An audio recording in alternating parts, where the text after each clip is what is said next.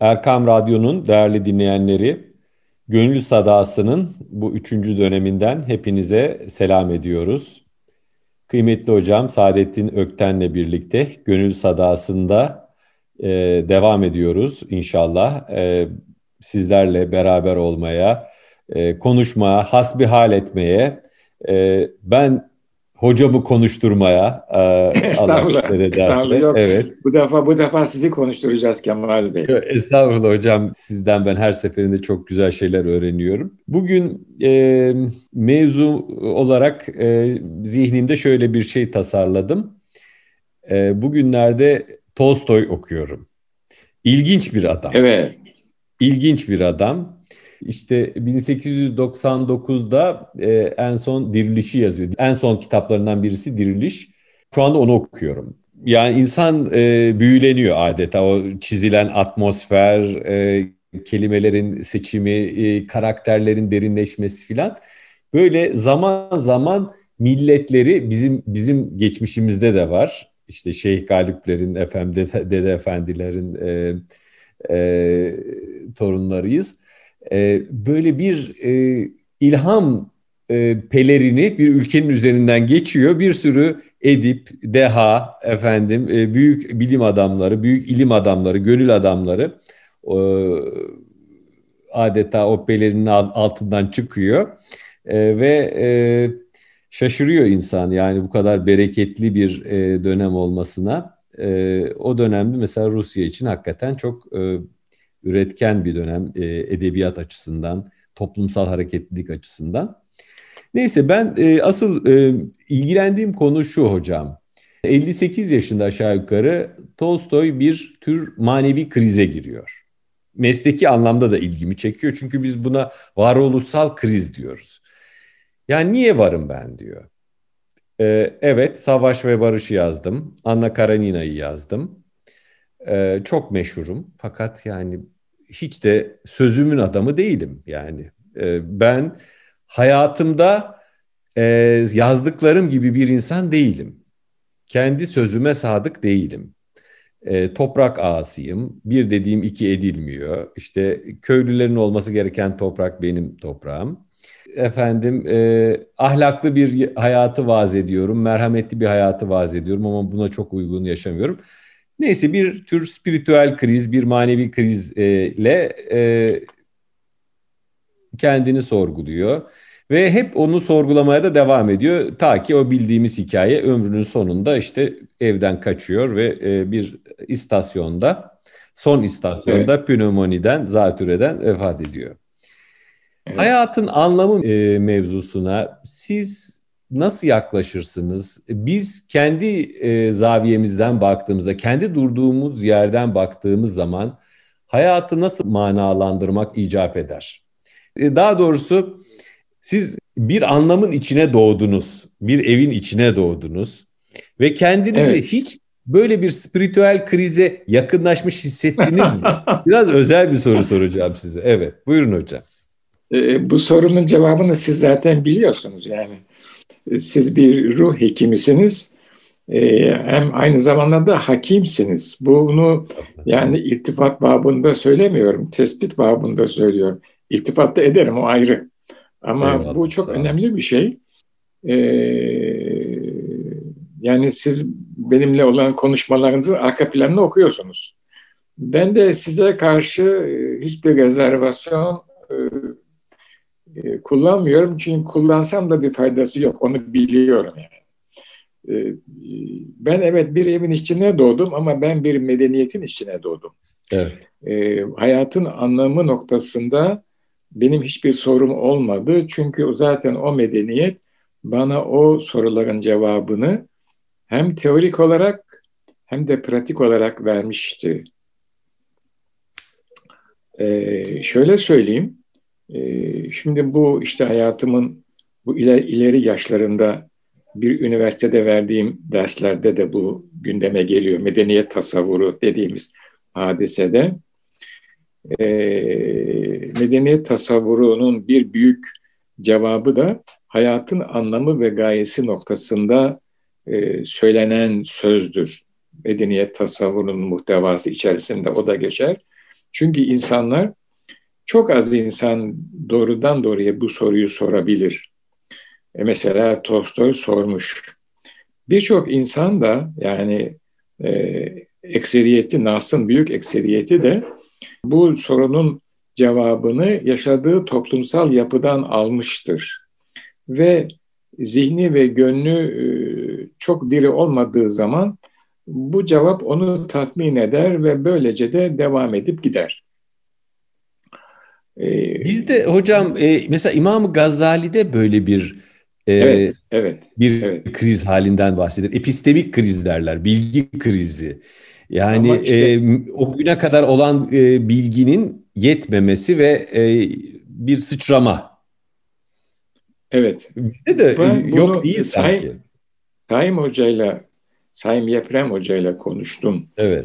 E, o e, doğru dedi senin tespitin. Şöyle ki, şimdi biz e, bilgiyi akılla elde ediyoruz. E, hafızada saklıyoruz, muhakemeyle değerlendiriyoruz ve kullanıyoruz. İmam Gazali'nin yani bendeki intibaı Hı hı. E, ben diyor insan olarak bu e, bilgiyle yetinemem. Çünkü benim başka yeteneklerim de var. Ve bu bilgimi ben o yeteneklerimle tahkik etmek isterim diyor. Yani bu epistemik kriz Tolstoy'un krizi gibi midir onu bilemem. Yani Tolstoy'u o açıdan Tabii. Ondan farklı. Benziyor ama farklı. Bundan farklı. Farklı. Daha derin. Dolayısıyla evet. ve mistik bir tecrübeye giriyor. Evet. Ve e, o bilgilerini hakikat ile olan irtibatını tahkik etmek için bir e, mistik tecrübeye giriyor. Bu bir e, nasiptir aynı zamanda. Bilgi denen şeyi yani bilme hadisesini duygusal boyutuyla aşk üzerinden tahkik ediyor. Çünkü insanda bir bilmek var, bir olmak var, bir de bulmak var. Bilmek akılla ama olmak ve bulmak e, duygusal aşkla ve nasiple gerçekleşiyor. Ben de bu arada bir tevafuk e, İbnül Arabi okuyorum. Çok anlamasam da ama okumaya çalışıyorum.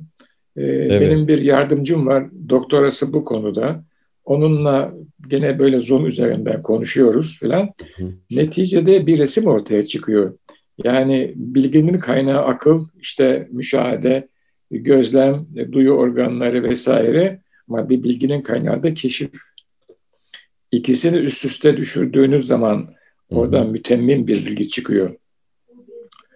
E, Tolstoy'un araması tabii ki çok doğru. Çünkü yani aklıyla eriştiği noktada kendi zaaflarını görüyor. İmam-ı Gazali de malum biliyorsunuz e, Nizamiye medreselerinin baş müderrisi ve çok hürmet görüyor çevresinde bulunduğu muhitte e, namı bir manada her tarafa yayılmış. Ama kendi içinde bir hesaplaşması var. O hesaplaşma onu kalbi bir itminana götürmek için mistik bir tecrübeye eski tabirle veya reel tabiriyle seyri sülüka mecbur ediyor. O tarafa doğru gidiyor. Peki e, bize mesela öğretirlerken kesbi ilimler, vehbi ilimler diye öğretmişlerdi. Kesbi ilmi oturur çalışırsınız. Ha bana göre o da bir kısmettir ama yani bir emek sonucunda kesbi ilimi elde edersiniz. Vehbi ilim öyle değil. Vehbi ilim verirlerse oluyor. Ne kadar çalışırsanız çalışın, vermezlerse olmuyor.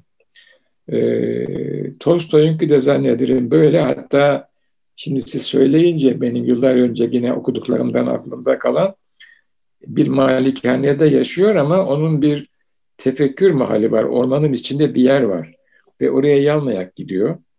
Ve orada e, yalnız başına e, bir tefekkür, bir teemmül süreci geçiriyor. Hı hı. E, bir şey arıyor yani adam. Buldu mu? Belki buldu onu bilmiyoruz. Bulmadı mı? Bilmiyoruz onu da. Çünkü zahirinde bulmadı gibi gözüküyor. Ama batınını bilmiyoruz yani diye Tabii. düşünüyorum. Benim böyle olmadı. Ben bu kadar güçlü bir insan değilim ama e, bir medeniyetin... Estağfurullah yani belki evin... de aramanız icap etmedi hocam. Yani ev o kadar e, size hazır bir şey sundu ve siz de orayla hemahenk olduğunuz için evin sunduklarıyla hemahenk olduğunuz için orası size yettiği için orası sizi doyurduğu için uzaklara gitmeye ihtiyaç duymadınız. Evet belki de onu yani benden sonra belki insanlar e, inceleyecekler hani değerse bu inceleme. Çünkü ben evin dışında muhitler de tanıdım. Mesela teknik üniversite böyle bir muhitti. Sonra yurt dışı da böyle bir muhitti. Merak hı hı. ettim, baktım, ettim ama gördüm ki evin zaten hemen ifade edeyim. Ev bir medeniyettir esasında. Evet. O duvarı, çatısı, kapısı, penceresi onlar fiziksel yapıdır. Ama e, ev esas itibariyle bir medeniyettir. Size hem zihnen hem kalben doyurması lazım. Şimdi çağdaş ev insanı doyurmadığı için insan evden kaçıyor. E, sahte doyumlar arıyor. Halbuki her kapitalist düzende her doyum sizden bir şey götürüyor. Ve siz isteyerek, bil, severek, e, gafletinizle o götürülen şeye talip oluyorsunuz. Halbuki zamanınız gidiyor. Daha önemlisi zihni ve kalbi enerjiniz kayboluyor. Bir de paranız gidiyor. Para en azından en e, hafifi bunların. Hı hı. Neticede evet böyle bir şey. E, ve yani e, insan korunuyor Kemal Bey. Yani e, artık kader mi diyeyim, nasip mi tabii mutlaka onlar var ama yani istikameti yani bozmamaya çalışırsanız korunduğunuzu hissediyorsunuz. İnsan insanı koruyorlar. Koruyorlar yani. Cenab-ı Allah koruyucu e, meleklerle beraber koruyucu insanlara da gönderiyor. Ee, onlar sizi koruyorlar.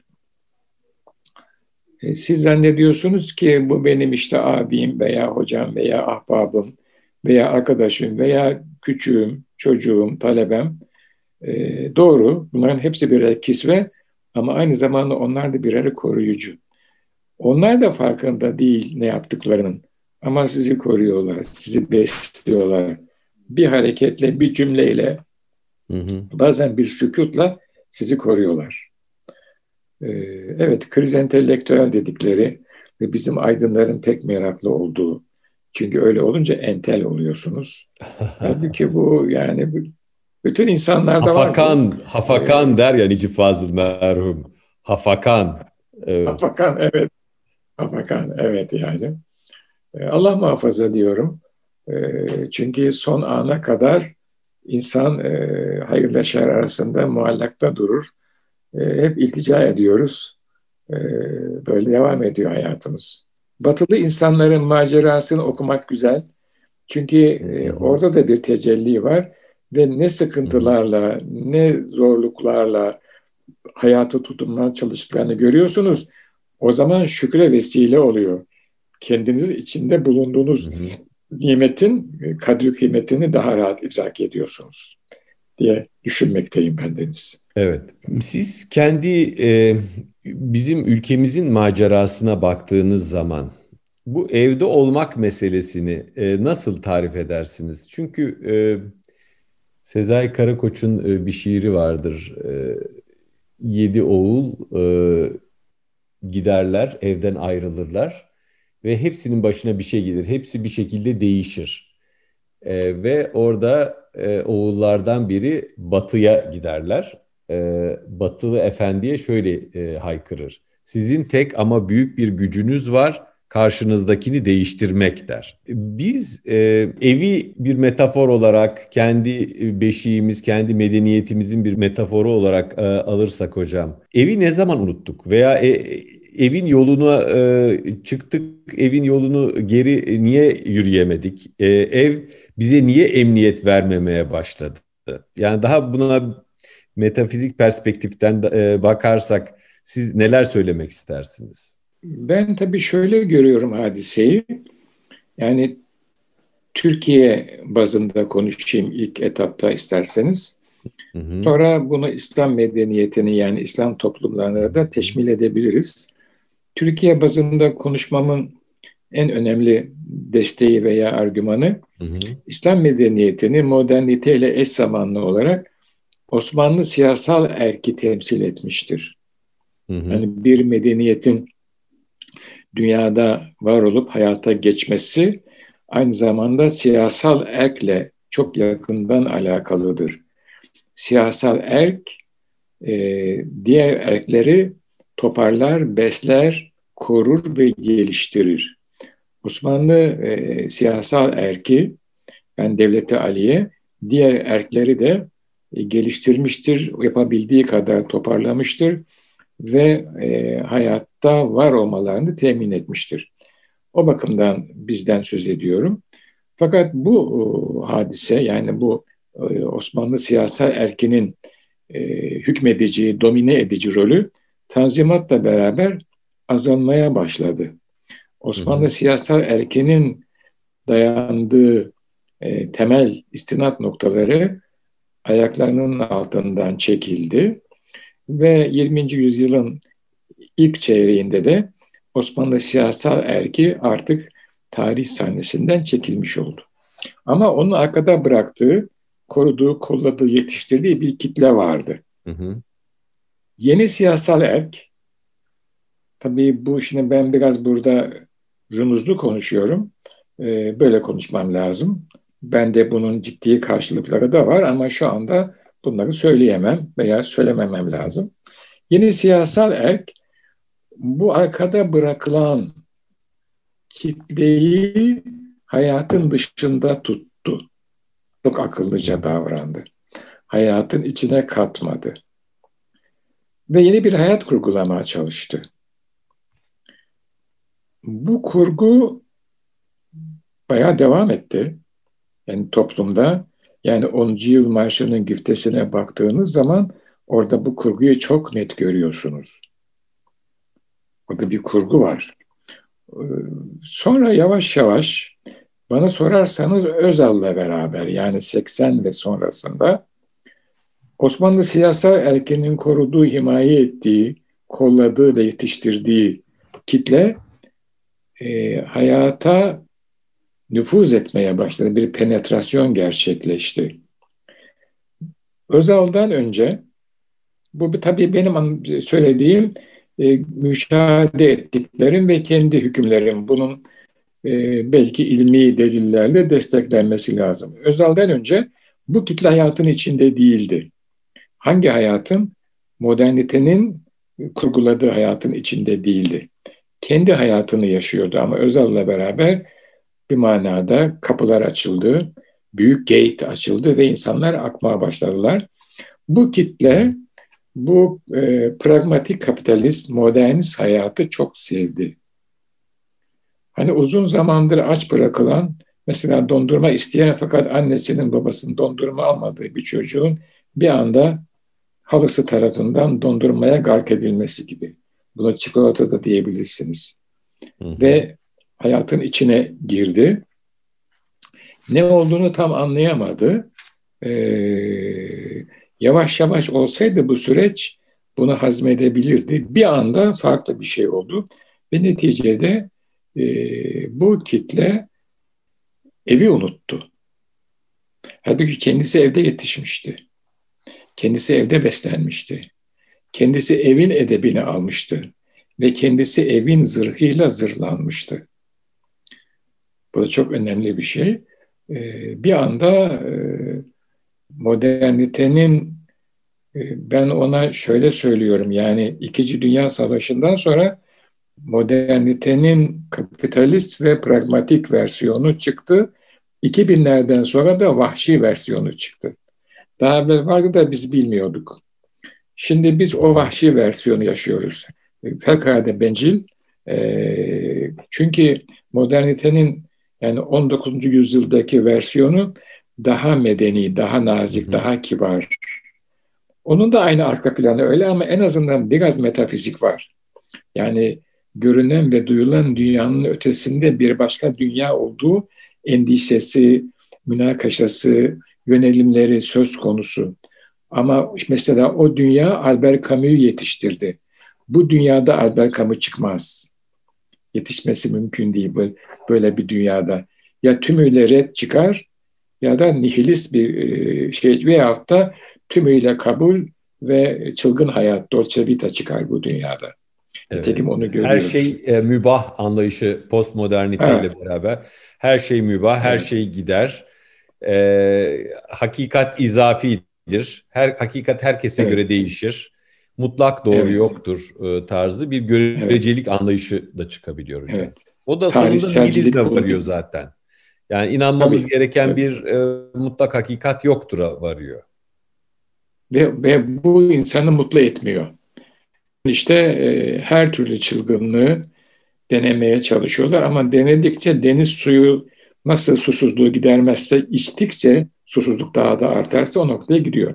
Bizim Türkiye'deki insanlar evi e, özel sonrasında e, geç kalan bir tanışmanın neticesinde unuttular. Şimdi e, aşağı yukarı 35 sene geçti yani 10, 15 sene diyelim işte veya 40 seneye yaklaştı 80'lerin başı dersek. Dönmek istiyorlar, e, dönemiyorlar. Fakat da çok da kopmuş değiller. Ama evi tekrar bizim ihya etmemiz lazım. Ben e, matbuatı, tabii şimdi buna medya diyorlar yani eskiden biz matbuat derdik. Çünkü sadece basılı vardı. E, radyo vardı, radyo e, e, bir şey söylemezdi. Hı hı. Radyo o zamanki devlet radyosu e, resmi ağız konuşurdu. Yani biraz evvel sözünü ettiğim Türk modernleşmesi üzerinden konuşurdu. Ama işte iyi kötü matbaatta bir şeyler. Şimdi medya diyelim isterseniz. Ee, oradan takip ediyorum, görüyorum. Mesela diyorlar ki işte ebeveyn, dede şöyle, oğul böyle, torun şöyle. Bu niye böyle? E çünkü evi unuttuk biz. Ve hala bir takım torunlar hatta torunların çocukları şu anda bu postmodernist e, akımın maskarası olmuş durumdalar. E, ve hala kendi köklerine ve kendi evlerine bağlılıklarını gösteren bir takım simgeleri de üzerlerinde taşıyorlar. Bu çok komik, bu trajikomik geliyor bana. Bana göre komik gelmiyor da onun arka planına bakmamız lazım. Yani evin ne olduğunu hatırlamamız lazım ve tekrar eve dönmemiz lazım. Çünkü dışarıda kurguladığımız hayat bize ait değil. Biz bir Amerikan hayatı kurguluyoruz dışarıda. Avrupa hayatı bile değil. E, ve bunu e, fark etmiyoruz. Halbuki biz evde bir hayat kurgularsak kendimize ait, o hayatın mutlaka mutlaka dışarı yansıması olur. Ve biz kendimize ait bir hayat biçimini toplumsal manada yaşamaya başlarız. Ama bunun nüvesi, temeli, kökü, tohumu evde atılır. Ve şunla söyleyeyim uzun oldu kusura bakmayın.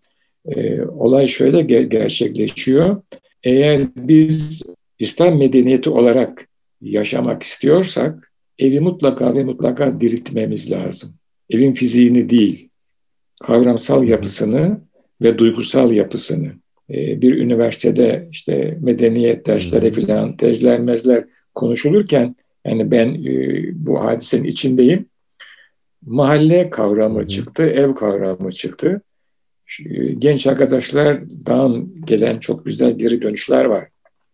Diyor ki mahalle önce zihinde teşekkül eder. Sonra o fizik dünyaya yansır.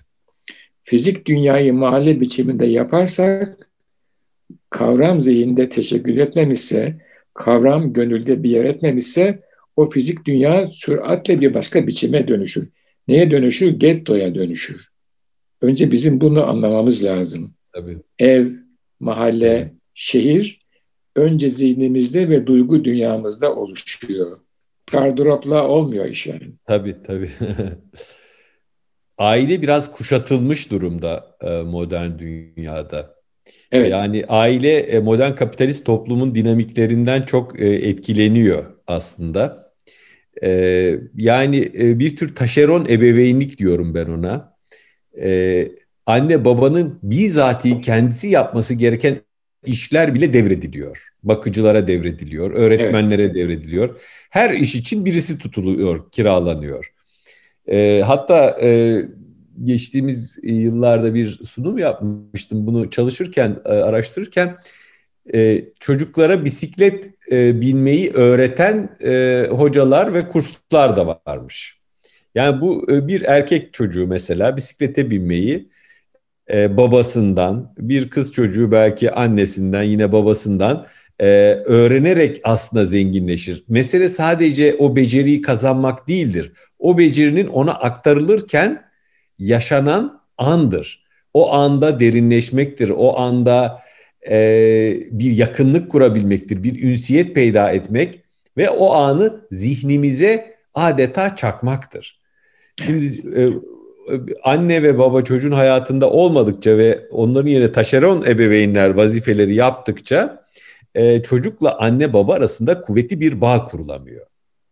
Evet. E, baba e, zaten ortada yok. En, endüstri devrimiyle beraber işte kocaman bir dişli de bir şey oluyor baba. Bir çark e, haline geliyor, bir vida haline geliyor. Fakat e, anne de artık evde değil. E, evet. Anne e, evdeyse bile e, psikolojik varlığı yok. Yani e, ekranlar yüzünden e, psikolojik varlığı yok. E, dolayısıyla e, evde olmamamızın bana göre en temel psikolojik sebebi ben çok sosyolojik izahlarını yapabilecek durumda değilim ama atalarımızdan, dedelerimizden tevarüs ettiğimiz kültürel kodları aktarabilecek e, bir güçte e, bir e, aktarım istasyonu olma kabiliyetinde değil anne baba. Yani evet. ben anneannemden ilk dualarımı öğrendim. Tabii. Ve e, tabii. kendimi çok şanslı hissediyorum. Kendi büyükleriyle büyüyen anne babalar, e, pardon çocuklar, torunlar yani büyük anneler ve büyük babalarla sizin de torunlarınız var. Allah uzun ömür versin hepsine e, dedeleriyle. Cümlemizdekileri.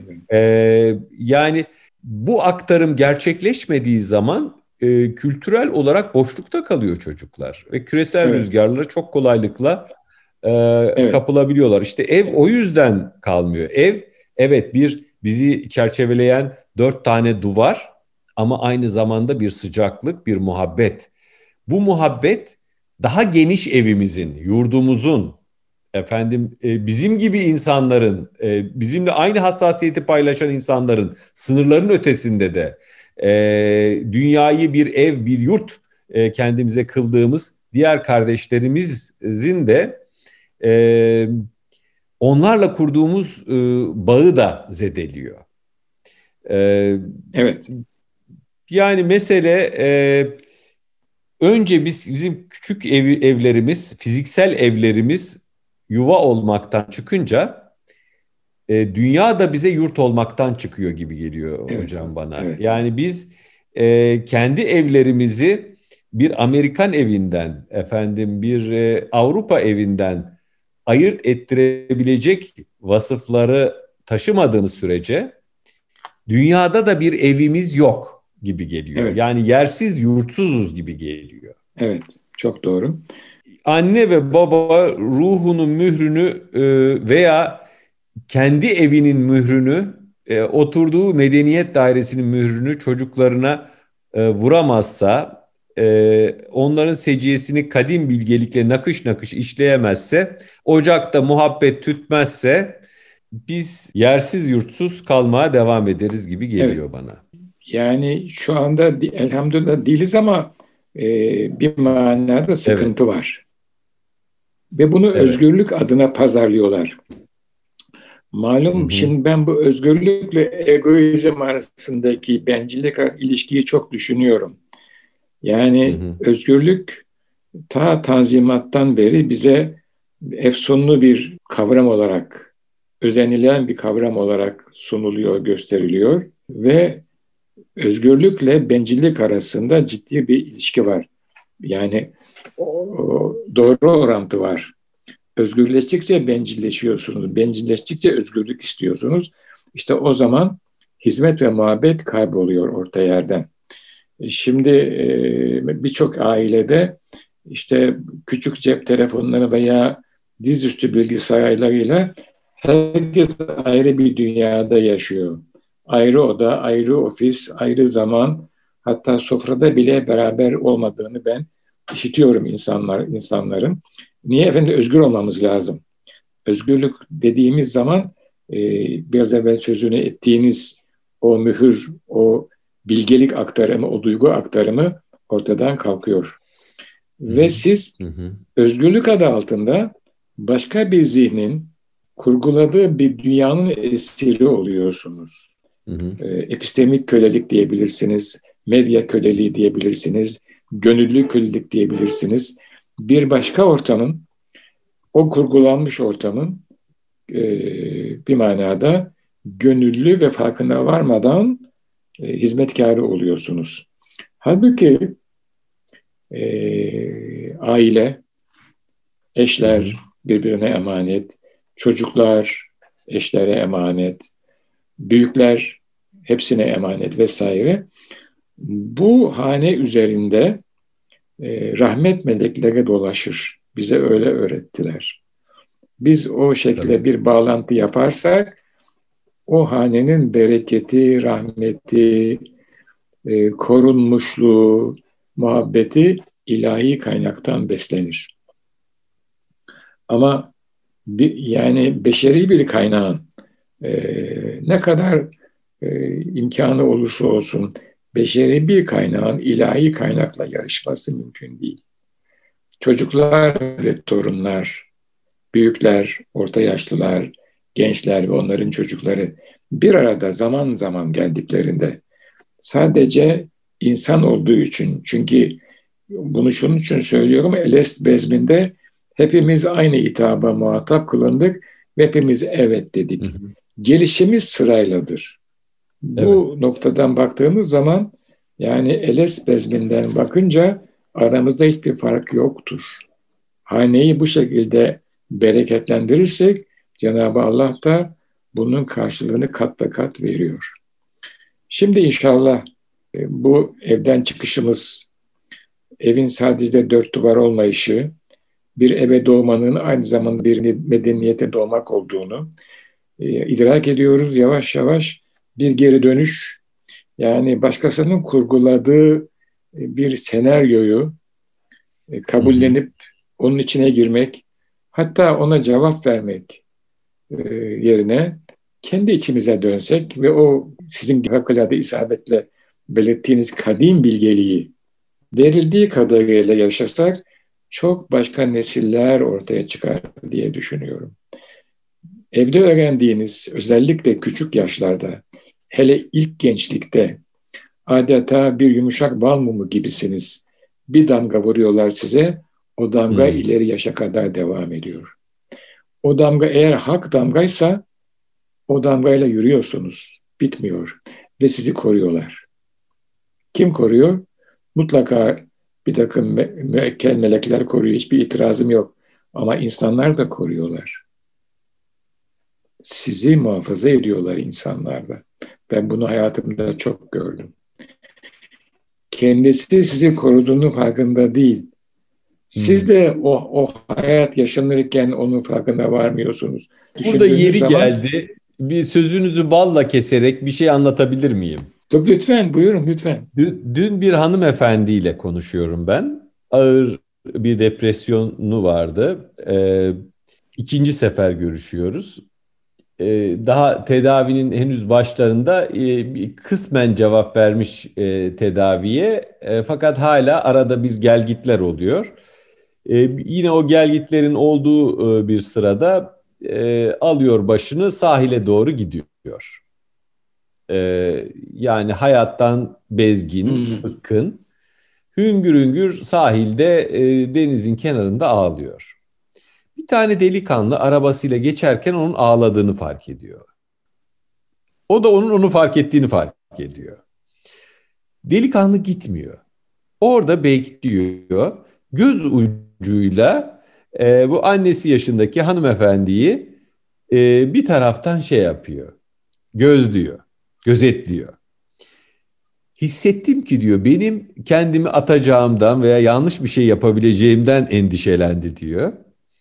Ve e, ben orada ağlarken bir mesafeden durarak sürekli beni e, şey yaptı. Hiç gitmedi. Ben ayrılana kadar da gitmedi diyor. Evet. Şimdi işte e, bu çocuğu, bu genci mesela bu hanımefendinin yanına birisi çıkardı. Tabii. Cenab-ı Hak e, değil mi? Onu gönderdi. Muhafız olarak ona onu fark, gönderdi. Fark ettirdi. İşi gücünü evet, bıraktırdı. ona fark ettirdi. Yani o çocuğun Tabii. genç delikanlı adam bir sürü işi vardır. Şimdi biz bu yaşta acele ediyoruz. Onun çok daha işi vardır. Bütün o işlerini geri bıraktırdı. Rahatsız Hı-hı. etmedi. Belli bir mesafede durdu ve baktı. Hanım da onun baktığını fark etti. Buyurun yani işte. Çok çok tipik ve çok somut bir örnek bu.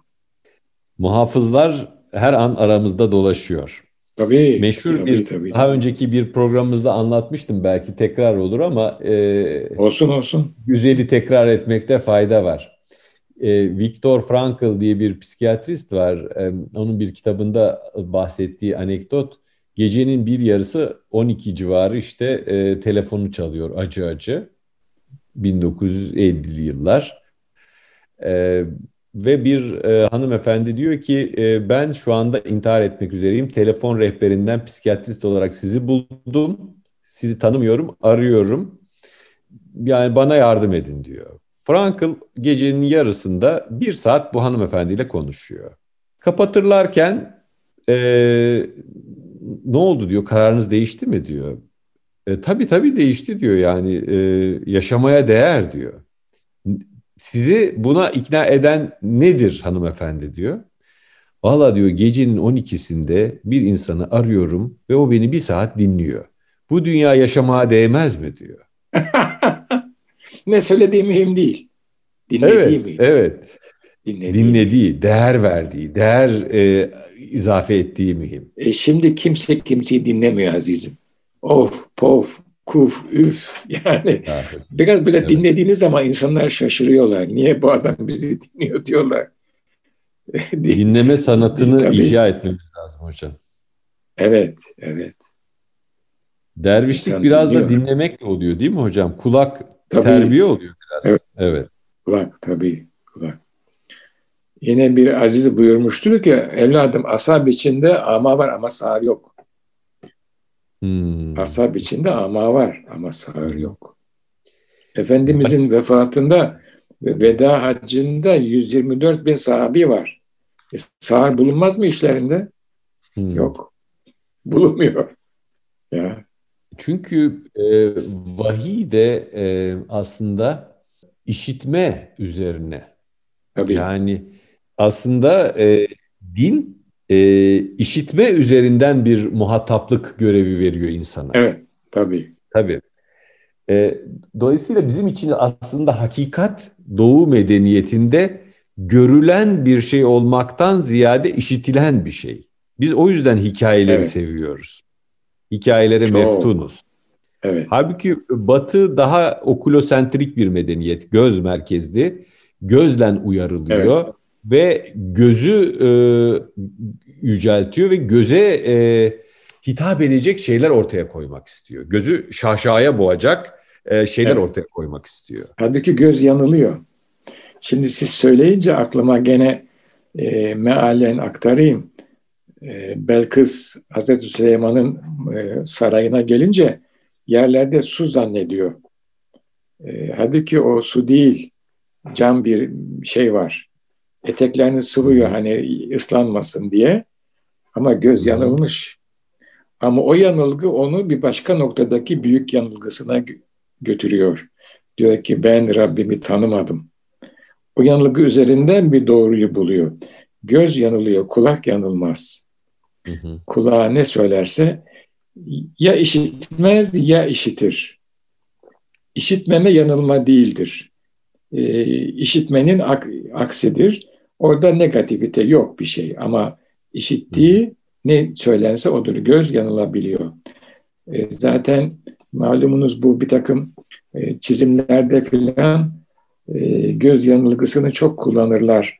Bizde mühendislik okurken böyle şeyler vardı yani bir cisim nasıl görünüyor yukarıdan aşağıdan sağdan soldan onu doğru çizmek gerekiyor göz yanılmasın diye. Neticede e, evet yani evlerimizi bir medeniyetin e, neşrülema bulduğu, konuşulduğu, daha önemlisi fiilen yaşandığı yerler haline getirmemiz lazım. Ancak o zaman tekrar bu dünyaya bir söz söyleyebiliriz diye düşünüyorum. Bakın Tolstoy'dan çıktık nerelere geldik. Nerelere geldik. Tolstoy da zannediyorum işte bunu arıyordu. O da ruhun evini arıyordu hocam. Evet. O da ruhun, ruhun evini, evini arıyordu. Evini Onu da bunlar tabii ateşin ruhlar. E, olmuyorlar. Çok. Gördükleriyle onlara sunulanla yetinmiyorlar. Daha fazlasını istiyorlar. Samim, evet. daha samimi bir dindarlık arıyor. Daha samimi bir insani varoluş arıyor. Mesela hayatın son döneminde e, böyle olmaz deyip bütün dünyevi zevklerden içtinab ediyor. E, tütün içmiyor, evet. alkolden uzak duruyor. E, daha yalnız yaşıyor. E, topraklarını bağışlamak istiyor filan. E, yani bizim e, evimizle ilgili mesela çok enteresan bir şey. E, insanın çocukluğunu geçirdiği eve mesela 30 sene sonra 40 sene sonra gitmesi halinde e, merdivenden düşmüyorsunuz. Koyduğunuz evet. gibi buluyorsunuz orayı. Yani e, refleksleriniz ona göre ayarlanmış. E, dolayısıyla bir çocuk diyelim ki ibadetlerin e, layıkıyla yapıldığı, insanların birbirine nezaketle muamele ettiği, e, havasında muhabbet olan, dostluk olan, yarenlik olan bir evde yetiştiği zaman bazen spiritüel krizler de geçirse dönüp dolaşıp ruhunu sükuna erdireceği yer yine o ev olur. O evet. evin ruhunda evet. e, arınır. Ama bunu anlatmam lazım. Şu anda Tabii. ben e, bir güneyde, bir Datça'da, bir tatil sitesinde yazlık e, bir evdeyim. E, dönemedik İstanbul'a. E, fakat biz buraya hep sonbaharda geliyorduk. Yani o yoğun yaz geçiyor. Eylül, Ekim bazen Kasım'a kadar kalıyorduk. Güneyde sonbahar güzel geçer vesaire vesaire. E, bu sene kışında kaldık tabiatla baş başa. Fevkalade izole bir hayat. Ben e, çocukluğumun geçtiği evlerden şu anda mahrumum. O evler artık yok. İki tanesi yıkıldı. Bir, birisi anneannemin Fatih Atikali'deki evi. Birisi de Kanlıca ile Çubuklu arasında bir metruk eski bir yalı. Yıkıldı yerine başka bir şey yapıldı.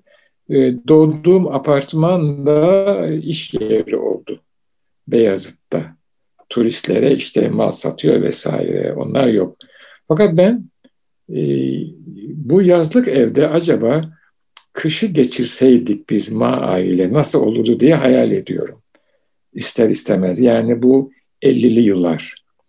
Herhalde diyorum babam beni Kabataş Lisesi'ne verirdi. Vefaya vermezdi çünkü daha uzak. E, Kanlıca'dan Kabataş'a gidip gelen abilerimiz vardı. Onları tanıyorum ben. Hepsi rahmetli oldu. Ama gidilip geliniyor. Babam herhalde diyorum haftada bir gün veya iki gün İmam Hatip okuluna giderdi ama o gece dönmezdi. Anneannem de kalırdı. Ertesi gün dönerdi. Çünkü gitmek gelmek kolay değil. Ee, ve bir otomobille anlaşırdı diye böyle bir şey. Annem iki yere soba kurardı. Falan diye böyle bir ister istemez bir şey kuruyorum zihnimde. Bir kurgu yapıyorum. Bu beni mutlu ediyor. Ee, yani o çocukluğun geçtiği ev, gençliğin geçtiği ev, oradaki hatıralar, e, bunlar hepsi yoğunlaşıyor. Biz mesela şu anda bile anlatırken yazlık eve de kışlık eve de e, rahmetli Mahir Bey gelirdi. Yılda bir veya iki defa. Bir kış bir yaz. O geldiği gün evdeki hava değişirdi. Çünkü yani babam ona yemek ikram ediyor ve sohbet ediyorlar. Hiçbir şey anlamasam da e, ben o sohbetlerde bulunurdum hizmet etmek bakımından. Bazen yan odada, huzurlarında değil. E, ne kaldı diye sorarsanız bir haz kaldı. Bilgi mutlaka kalmıştır. Ama Türkçe kaldı. Onu çok rahat söyleyebilirim. Ee, yıllar önce işte insanlarla e, divan şiiri hatta e, Servet-i Fünun şiiri konusunda konuşuyoruz. E, bir iki şiir verdim, okuyamıyorlar. E, dediler ki biz bunu e, duymadık, dinlemedik. E, bu metinden de okunmuyor bu şiir. Çok acayip bir şey çıkıyor ortaya. Sonra anladım ki ben dinlediğim için kulağımda kalmış kelimeler, uzatmalar, hmm. kısaltmalar, vurgular. O kaldı. Bir de tabii hatıralar kaldı. Bu çocukluk evi çok önemli. Ee, ve e, işte evin bir manada o sizin ilk biçim aldığınız zamanlar. O, o zamanlar yani o evin e, bir e, medeniyet yuvası olması lazım aynı zamanda. Bu devam eder bu şekilde. Günümüzde e, insanlar işte o yersiz yurtsuz bırakan şeylerden bir tanesi de evin bir toplanma mekanından çok bir dağılma mekanı haline alması. Herkes eve gidiyor ve e, tevzi e, oluyor. E, herkes başka bir ekranın karşısına dağılıyor hocam. Evet, evet, evet. E, ev e, bir sosyoloğun betimlemesiyle artık çok amaçlı bir eğlence merkezidir diyor. Herkes evet. bir ekranın karşısında eğlenerek rahatlıyor. Birbirine evet. sokularak, birbirinin kelimelerine sokularak e, değil, e, işte bay, başka bir ekranın, soğuk bir ekranın karşısına geçip evet. o ekranın karşısında teselli arayarak. Evet, maalesef öyle. Bu da bir parçalanma beraberinde getirebiliyor ve bizi genel manada da daha geniş manadaki e, evden de mahrum bırakıyor. Bugün evi iki manalı kullandık. Bir bizi çerçeveleyen yuva manasında bir de ruhumuzu yaslamakta yaslamakla emniyet duyduğumuz, aidiyet hissettiğimiz kültür e, ve e, uygarlık anlamında, medeniyet anlamında e, kullandık. E, ikisi de birbirinin mütemmim cüzü sanki değil mi hocam? Yaşadığımız ev ve tabii, var tabii, olduğumuz tabii. ev. Evet. Evet, evet. Evet, bugün e, epey bir e, zaman e, aktı gitti yeni dönemin ilk programında. Var olun, Allah nefesinize kuvvet versin kıymetli hocam. Çok teşekkür Cümlemizin, ediyoruz. Cümlemizin efendim. Estağfurullah, ee, estağfurullah. Sağ olunuz. Gönül sadasından hepinize hayırlı akşamlar diliyoruz. Kıymetli hocam Saadettin Ökten ve ben Kemal Sayar. İnşallah bir sonraki programda görüşmek üzere. Hayırlı akşamlar diliyoruz.